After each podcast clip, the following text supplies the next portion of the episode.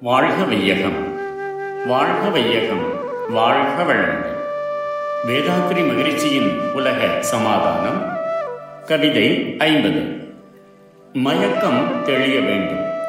சாதி மத தேச மொழி இனம் இவற்றால் தங்களையே உலக மக்களிடமிருந்து பேதித்துக் கொண்டு பிற மக்கள் தம்மை பிழையான வார்த்தைகளால் வெறுத்து பேசும் நீதிக்கே முரணான செயலை கூட நிச்சயமாய் இது உயர்ந்த பண்பாடென்று பாதிக்கும் கூட்டமும் நம் சகோதரர்தான் வழிதெறிந்து தெளிவடைய வாழ்த்துவோமே. பொருள் தேவை உற்பத்தி உடல் உயிர் பாதுகாப்பு.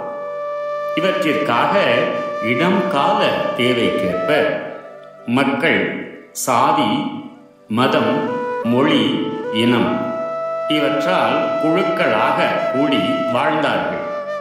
பிற்காலத்தில் முறையான குடியரசு ஆட்சி முறை நீதிமன்றங்கள் இவை தோன்றின.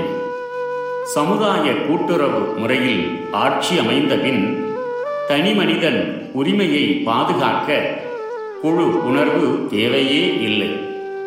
எனினும் பழக்கத்தால் இந்த குழு உணர்வு மக்கள் உள்ளங்களில் ஆழமாக பதித்து ஒருவரை பிறர் ஒரு குழுவினரை பிற குழுவினர் வேறுபடுத்திக் கொண்டு பகை பிணக்கு போர் இவற்றை பெருக்கிக் கொண்டிருக்கின்றது.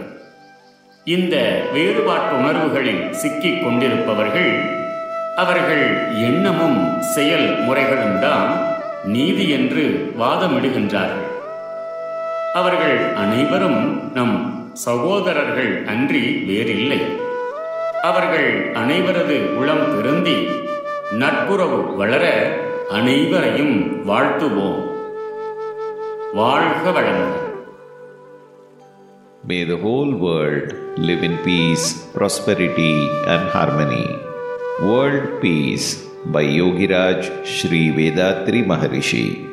Poem 50 Let us bless those who do wrong.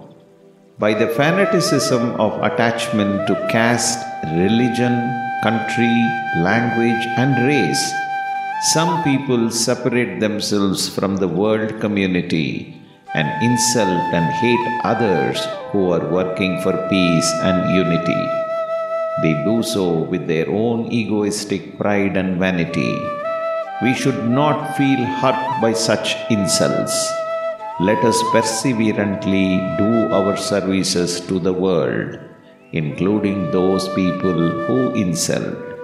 Let us bless them with our kind hearts, because they are also human beings, our brothers and sisters. It is not their mistake. It is a disease spread widely in the society for numerous generations, conditioning the mind with certain concepts and becoming slave to it. Until sufficient development in their wisdom, part of their consciousness, and until they come across with the opportunity to expand the mind from such conditioning, they are suffering and make others also suffer. Our duty is to love them too and do the needful for their expansion of knowledge.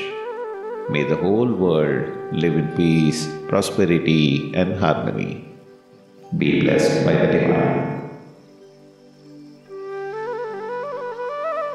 நம் கடமை அறவா